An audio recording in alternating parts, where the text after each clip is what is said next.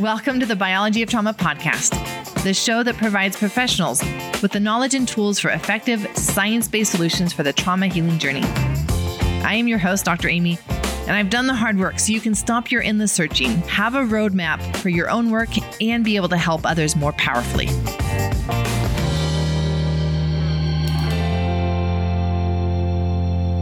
Welcome to this episode of the Biology of Trauma podcast. I am your host, Dr. Amy, and this episode will be about healing bracing patterns and hypervigilance on the trauma healing journey. This will be a special episode for me because I have invited Cat Dillon to share her story. And her story is one of healing bracing patterns and hypervigilance from childhood that came to a breaking point as she was driving over a bridge. She has become an important member of our Biology of Trauma community and has just finished her mastery level of professional training with me. Congratulations, Cat. In the show notes, I will include how you can have a Biology of Trauma health coaching session with her. But Cat was a chef for years and today is a registered holistic nutritionist and a functional diagnostic practitioner. And she's been training with me and so has moved into trauma coaching and is able to help women with weight and food related issues because of her training. I have asked her to share her story because, in many ways, it will be your story as well. Stress that begins in childhood that we don't even recognize. Comparing our childhood to others and considering ourselves, well, better off than they. We didn't have it that bad, so we should just get over it, right? The busyness, multitasking, and thinking all day long are normal for us. We don't even realize that our body is in chronic bracing patterns and tension. And then one day, there is a straw that breaks the camel's back. And what do you do then? Well, that's what Cat is going to share with us today. I will teach throughout her story as we follow Cat through key experiences in her childhood. Yep, driving across that bridge and through her professional training. At the end, I will break it down for you so you see in her story the different stages of the trauma healing journey that Cat went through and that you can move through as well to get where you want to be. What you will learn in this episode is how a biology of trauma can start without us even realizing it, and how juggling a lot can be our way to avoid noticing the trauma we hold inside. How she used somatic work when breath work did not help what it feels like to have our bracing patterns and hypervigilance relax as we start to know what to do. I'm so excited for this story. And so, hello, Cat. Welcome. Please introduce yourself. I am Cat Dillon, and um, I am a registered holistic nutritionist and a functional diagnostic practitioner, uh, a trauma coach. And I help women with chronic stress and overwhelm and uh, weight and food related issues in their midlife prime find their own personal roadmap to resiliency and vitality in their lives and in their body. I work with women in midlife. I work with um, helping people, women find their find themselves really again. I uh, I work with the nervous system predominantly and work with um, a lot of women that have issues with food and eating and uh, sensations of you know shame and guilt around food. So that's a huge part of my population that i cover. And being a former chef i feel really um, fortunate that i'm able to bring in and feel comfortable with not just you know teaching people how to eat or but also what to eat how to make it taste great how to take away the grind from food, making a, a good meal uh, and making things easy to do because it doesn't uh, take hours and hours and hours slaving away in the kitchen to really put together a great meal. And I love also, I love, um, you know, I know that a lot of us that are going through uh, trauma and chronic stress uh, have a food sensitivities or things issues with food that they can't eat certain foods. Uh, I, am actually uh, violently allergic to tree nuts so i have an IgE uh, reaction. It's you know i have to carry an EpiPen with me all the time. So i understand what food fear i understand food fear quite a bit. Um, so, a lot of what I do is uh, helping people navigate the foods that they cannot eat, right? And putting together plans for them where they can still have a great food plan, meal plan, and be happy with what they're eating despite their um, inability to eat certain foods. I think I was reared in a type of lifestyle that was juggling many different things. I was in behind a stove. I was, you know, manning uh, or womaning six different burners at the same time, looking at the tickets behind me, dealing with an upset waiter who didn't get his plate or her plate out on time. Maybe I cut my finger earlier on in the evening, or maybe there is a person, a, a, a, colleague or a worker that wasn't available because they were on a smoke break. So my system was always kind of attracted to this sort of hypervigilant nature. Um, so it was very difficult as, you know, I sort of grew up in kitchens and it became very difficult to turn that off, to shut off the active mind, to shut off the doing and just simply tune into my body. Yeah, so that that is this kind of my addiction to um, the the the doing and the hypervigilance that sort of uh, was very i sort of needed help i needed help to be able to come um, and listen to the sensations of my body listen to what it actually needed to feel more regulated to be more regulated and to be even a nicer person to others and myself that was my life was constantly bracing and darting fixing doing all of that, making everything perfect. And really, the straw that broke the camel's back was my drive one day. It was a beautiful day, and I was driving a um, a big van from with all of my stuff from San Diego to Vancouver. And this was we were going back and forth at this time, and we were just taking all of our stuff from San Diego. And in the middle of my drive, across the bridge, I just suddenly just felt this hot flash of sensation of my body. I was just like sweaty and clammy. And I thought, where can I pull over? I had no idea what was going on. It was actually my first panic attack. And that is when I thought something in my life has to change. This is not a mindset issue, this is a nervous system issue. And so that is when I discovered more of the nervous system I'm going to interrupt Cat's story right there and just do a little bit of teaching because what she just shared, how this is not a mindset issue, is so important. And so far in Cat's story, there has been a narrative unfolding that is a common one that I see in everyone that has come to work with me. One that speaks to this universal experience of reaching a breaking point. And so in Cat's story, the straw that broke the camel's back was this accumulation of stress and unresolved trauma that pushed her life to this place. The straw is not the end all, it's just the tipping point that has been building for years. For Cat, it was during a drive when she was moving. Now, even just that, there's a lot there that can moving, right? Like moving can stir up memories of trauma insecurity and instability stored in our body. But for her, this was a moment where her nervous system, burdened down by decades of bracing, fixing, perfecting, it brought it to a panic attack. And the intense physical response was a message from her body that things needed to change. This was the straw that broke the camel's back. Now, many of us live in a state of doing, busyness, and hypervigilance, where we almost have this compulsion to make everything perfect in our life. And it's a manifestation of an underlying belief that everything must be okay externally in my life for me to be okay inside. And this belief system comes from our early childhood. We can have experiences in our early childhood that would have disrupted our attachment and we go through life feeling this internal insecurity, which makes us do things externally to try to feel okay inside. Now, this is what starts to lead to biology changes underneath the surface.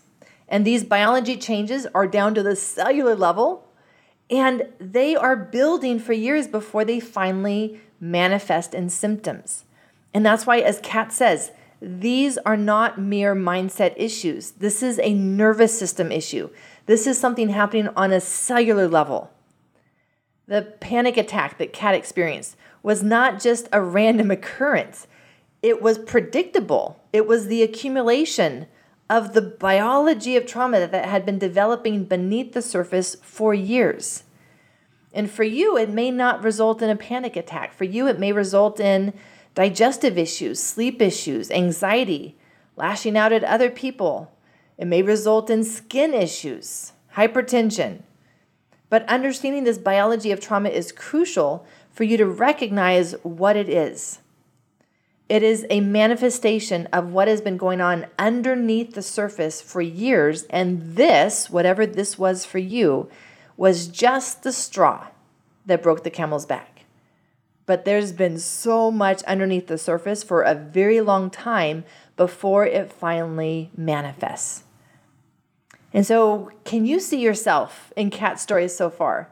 What in your life, looking back, was a breaking point for you where you recognized that life could not be the same anymore? You could not live your life, continue to live your life the same way that you had been because things were getting messy, things were getting bad, things were getting dysregulated.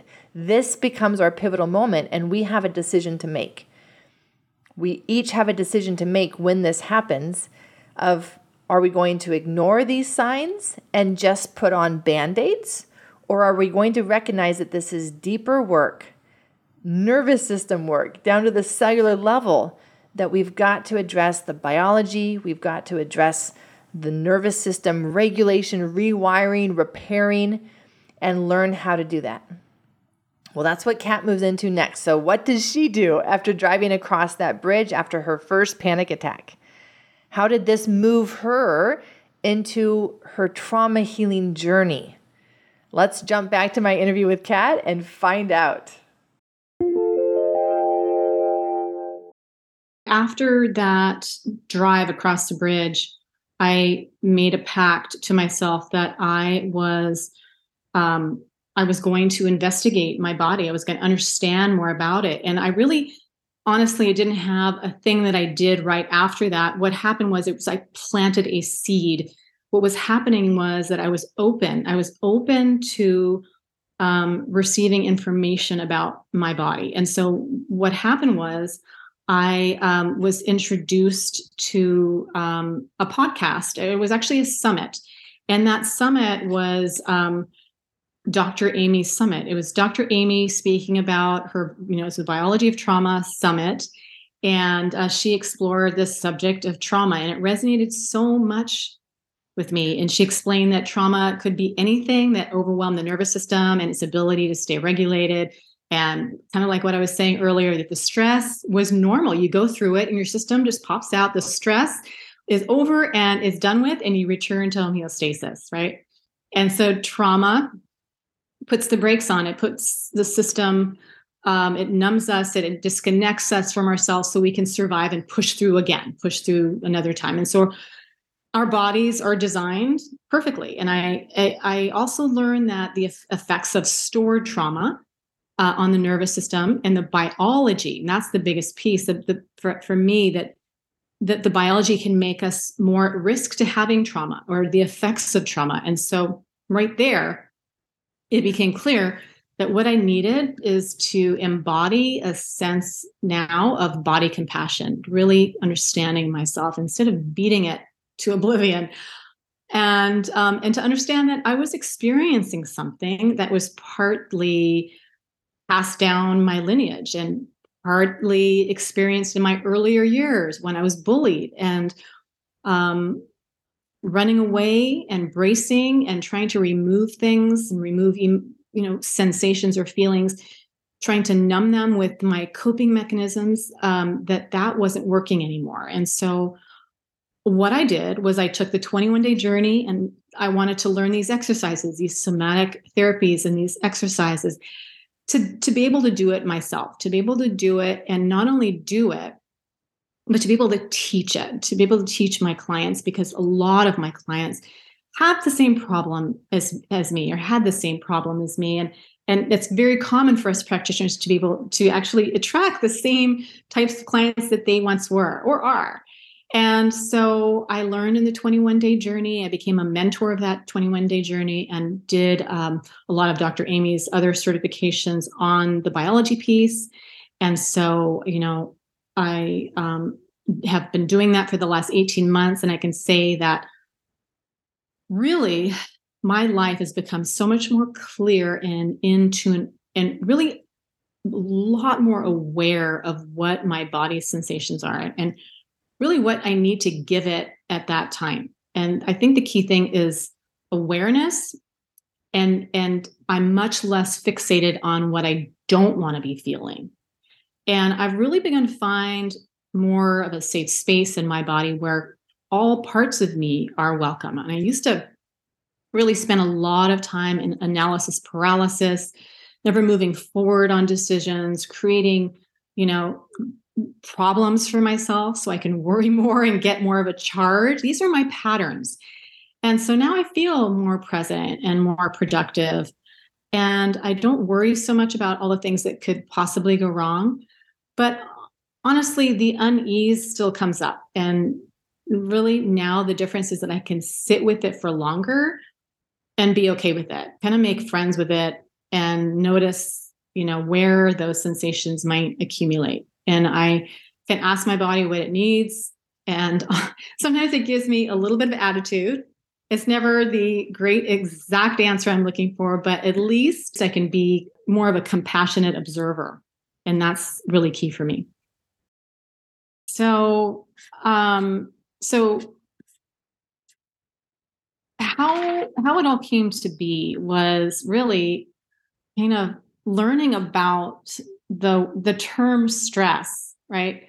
I have never I had never really heard of trauma other than accidents or PTSD from like war time or victims of war.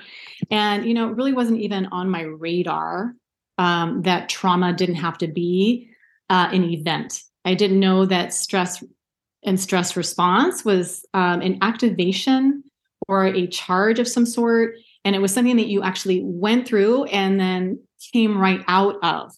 And that trauma was a response to a stressful event or an accumulation of stress in your body that you kind of felt overwhelmed with or you might not have the internal resources or the external resources to go through it. And so it becomes too much for the body.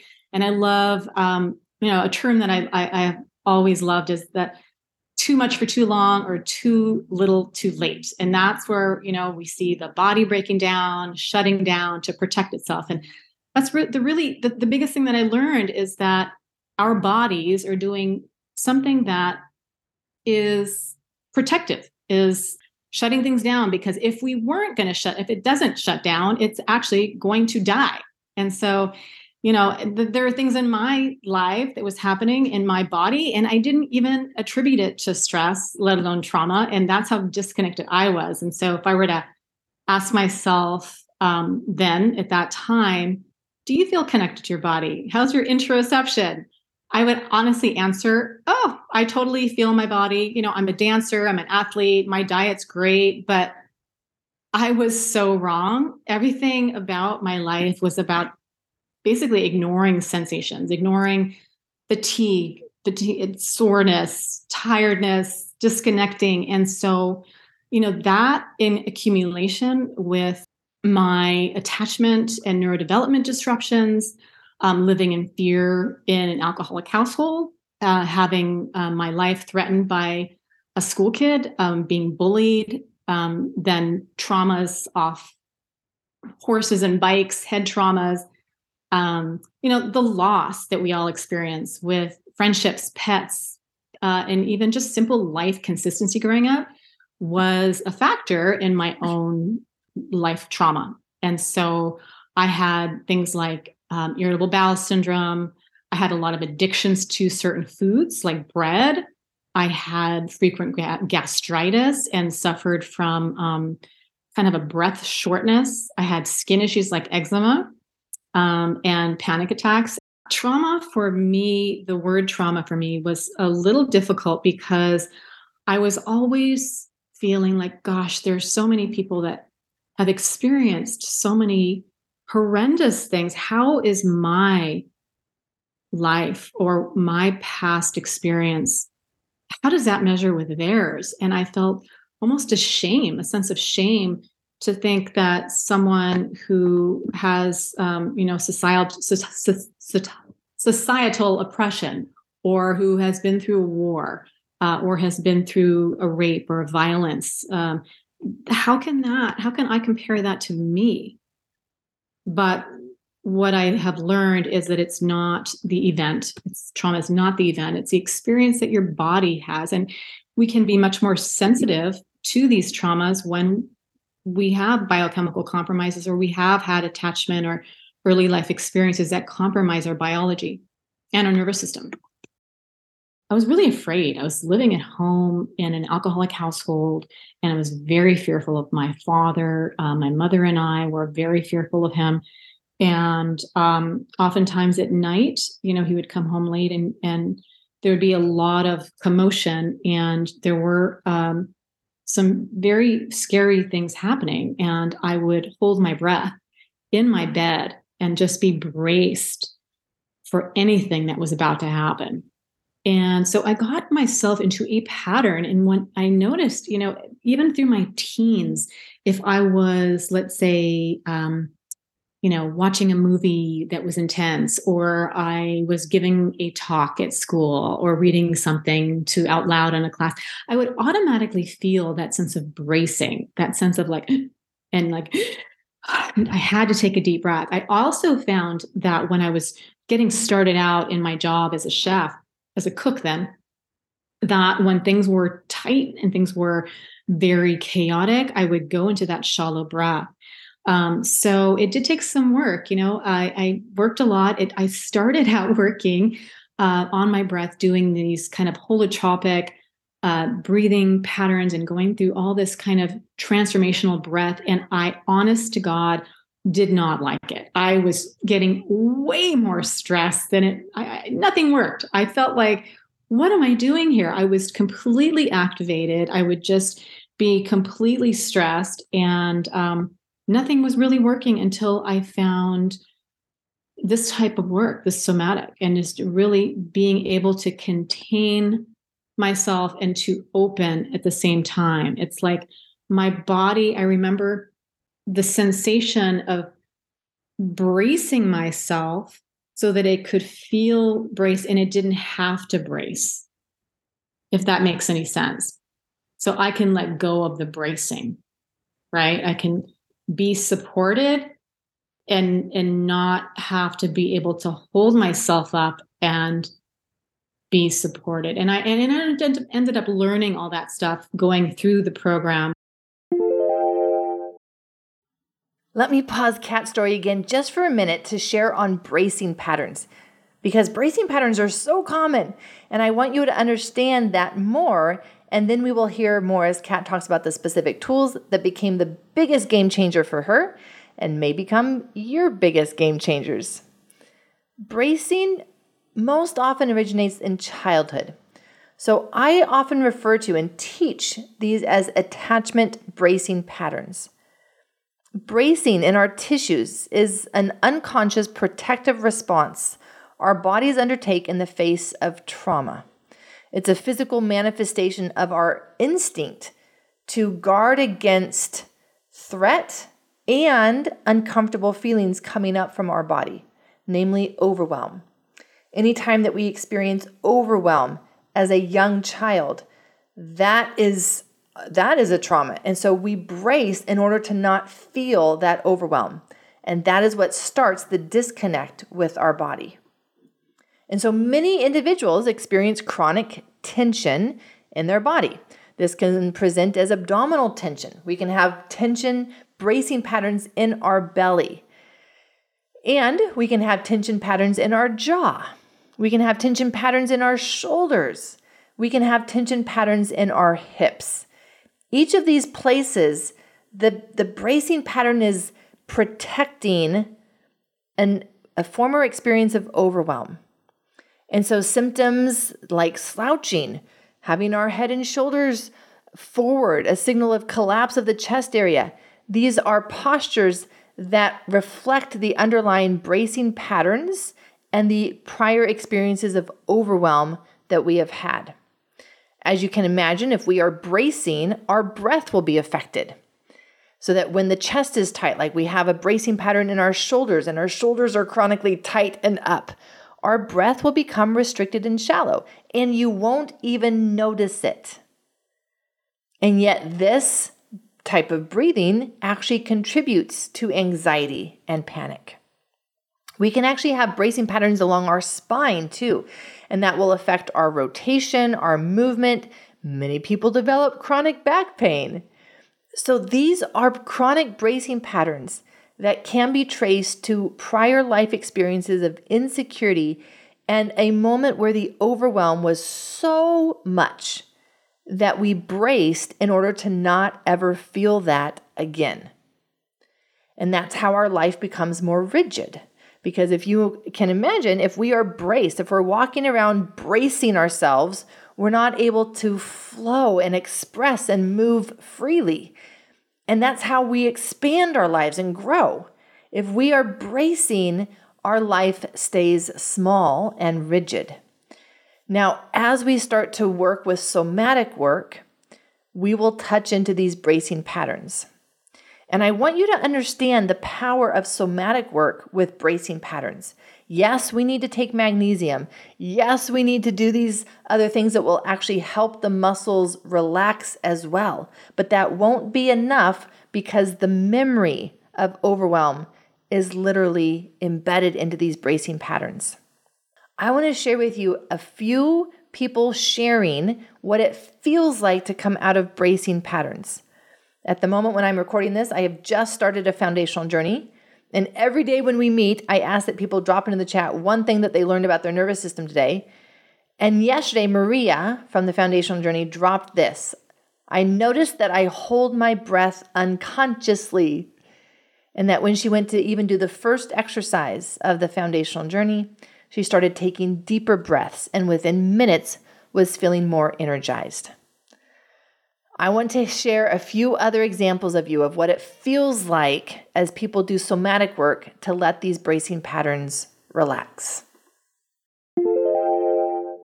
Um, very grateful for a selection of new tools to help heal my body from all that bracing. And I've been working on it a long time too. So this is just so different from anything else I've tried for my mind symptoms.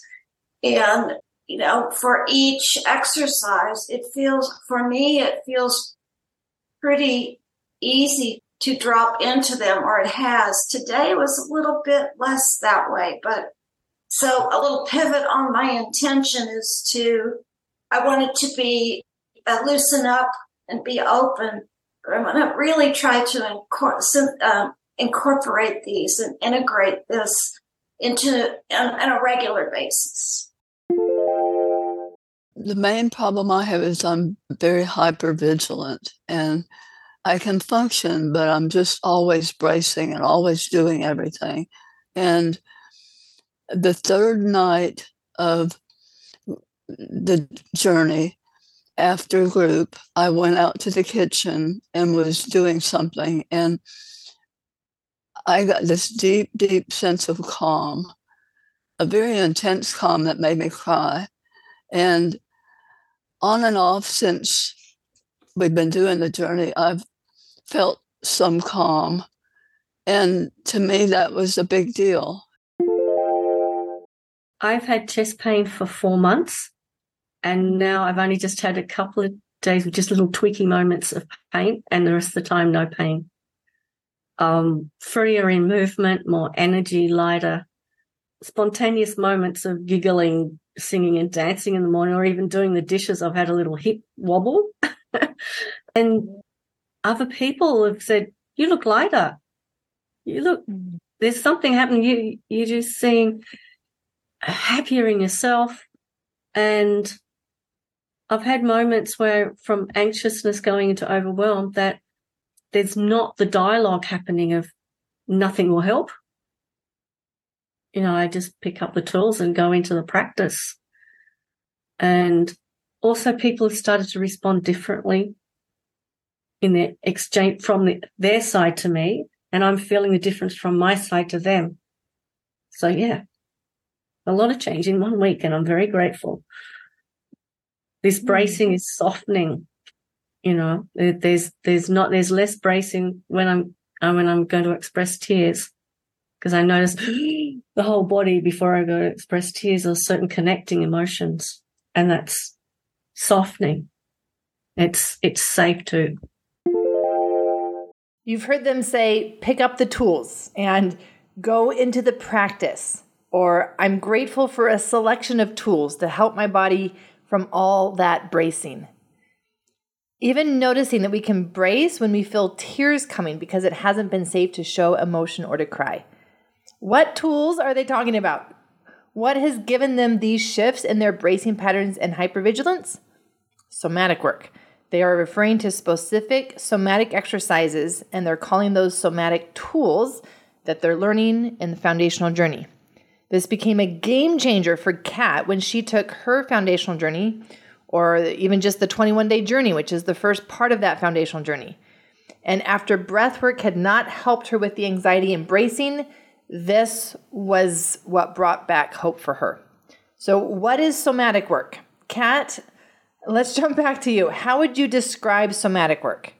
And as a nutritionist, what have been the insights you have learned on the nervous system trauma, and food. How I would describe somatic work to someone who didn't know anything about somatic. Well, somatic, soma is the body. And to me, it's uh, really just navigating the sensations of the body, being aware of the body sensations, and being able to um, just be okay with the sensations in your body and really just be able to have a relationship instead of actually trying to shove things away or numb things out it, it's really forming that relationship with the body and the sensations in your body there's so much to say around the types of foods that we choose uh, you know, a lot of us feel like we're either in a state that we don't want to be in. Maybe we're contracted and we're feeling small, or we're feeling too heavy, right? We're wanting to have foods that may want to spark us up, lift us up. And a lot of times we choose stimulating foods that might be alcohol or um, sugar or things like that. On the other hand, foods, you know, we can be stressed out and need to kind of ground ourselves. And maybe we'll select foods that are more uh, overgrounding and over contracting, or maybe those are things like heavier foods and foods that um, you know depress us. The funny thing is is that food you know food works for us. A food and drink alcohol it works. It works to create a response. But once that we metabolize whatever it is that we're eating we're left in the same spot or somewhere worse than we came from. There's also a pattern that i see with anxiety or people needing sensations of crunch and um, activating their mouth right? That i find that there's a lot of uh, sensory um, stimulation that a lot of people will go for you know more of the smooth and creamy when there's um, more of a kind of a, a like a sadness. And when there's more of an activation i see more salty and crunchy foods. It's just interesting how that there's these certain types of sensory um, stimulations. And if you think about it, the um, aromas as well. Aromas bring us to so many. I mean, the quickest, the olfactory region is the quickest way to the brain, having an effect on the brain. But if you, if I even say to you right now, think of a lemon, a nice juicy lemon, and you're cutting it open right now. I mean, like, can you smell the lemon? It's like you know, even just by imagining you could smell that lemon. It like you're you're almost instantaneously woken up.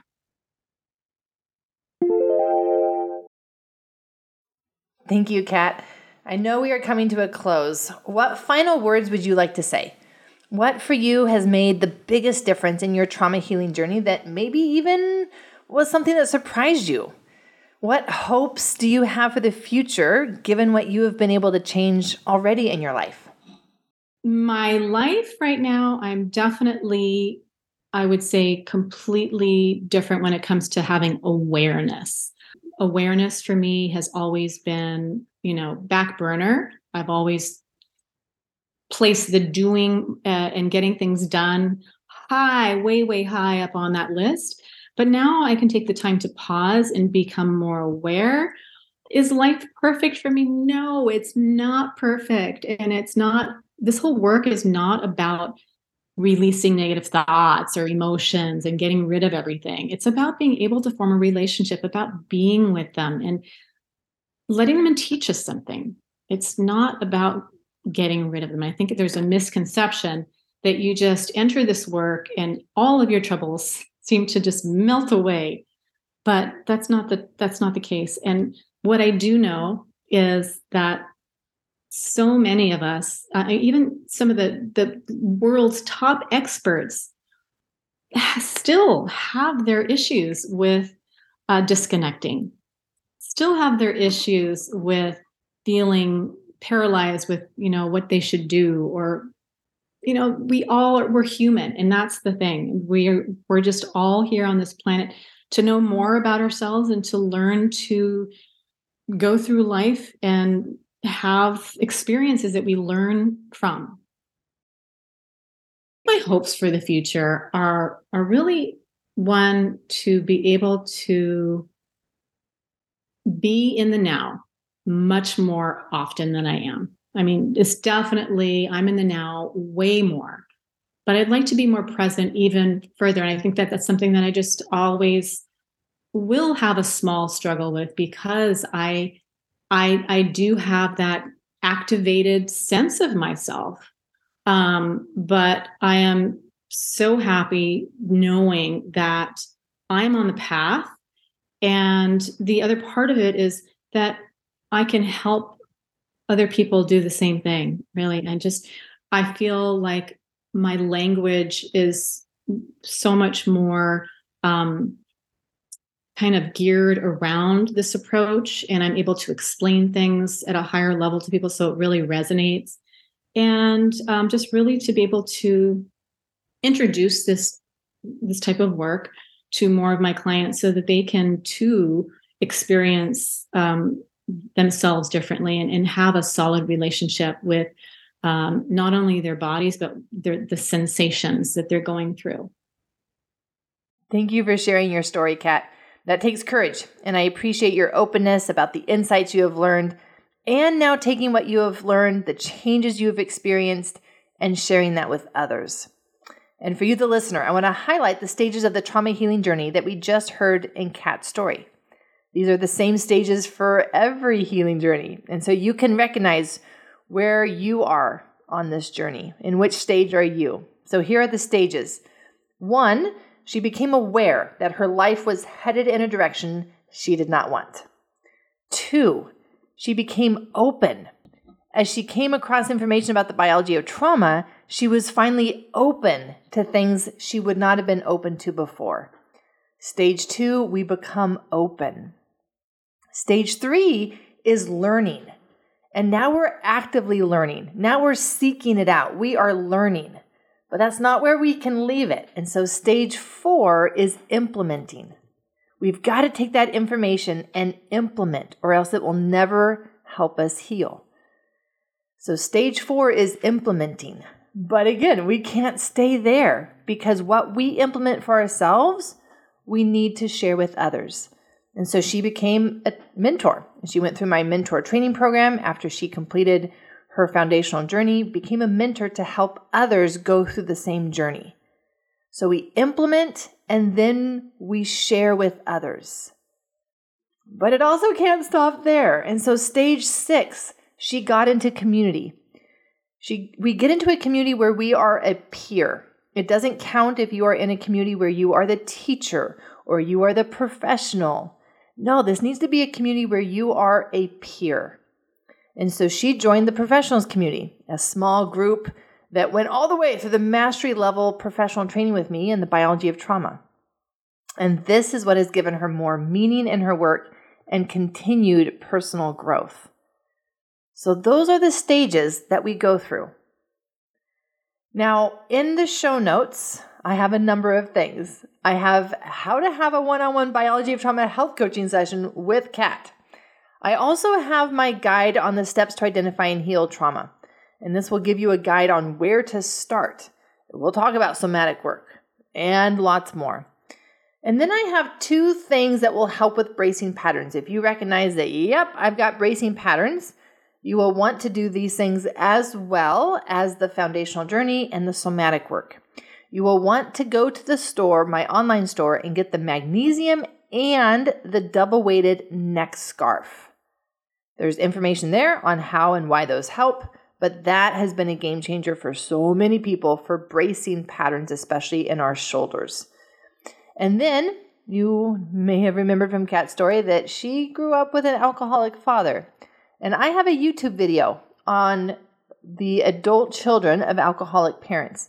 Now, I made this video not because I grew up in an alcoholic family, but because I have the same traits as people who grew up with alcoholic parents.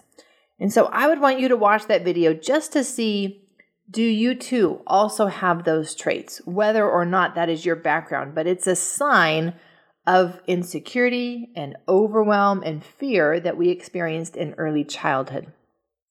I'm Dr. Amy, your host for this Biology of Trauma podcast.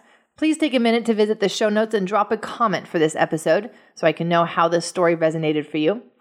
Until next episode, sending you lots of love. Thank you for joining me today. If you enjoyed today's show, be sure to subscribe. We definitely will learn, laugh, and sometimes cry together on this healing journey, and you won't want to miss an episode. Give my podcast five stars, share it with a friend or colleague. If you felt an impact as it truly helps get the word out and breaking the paradigm of how we do trauma work. I look forward to seeing you back here next week. Until then, this is your host, Dr. Amy, sending you lots of love.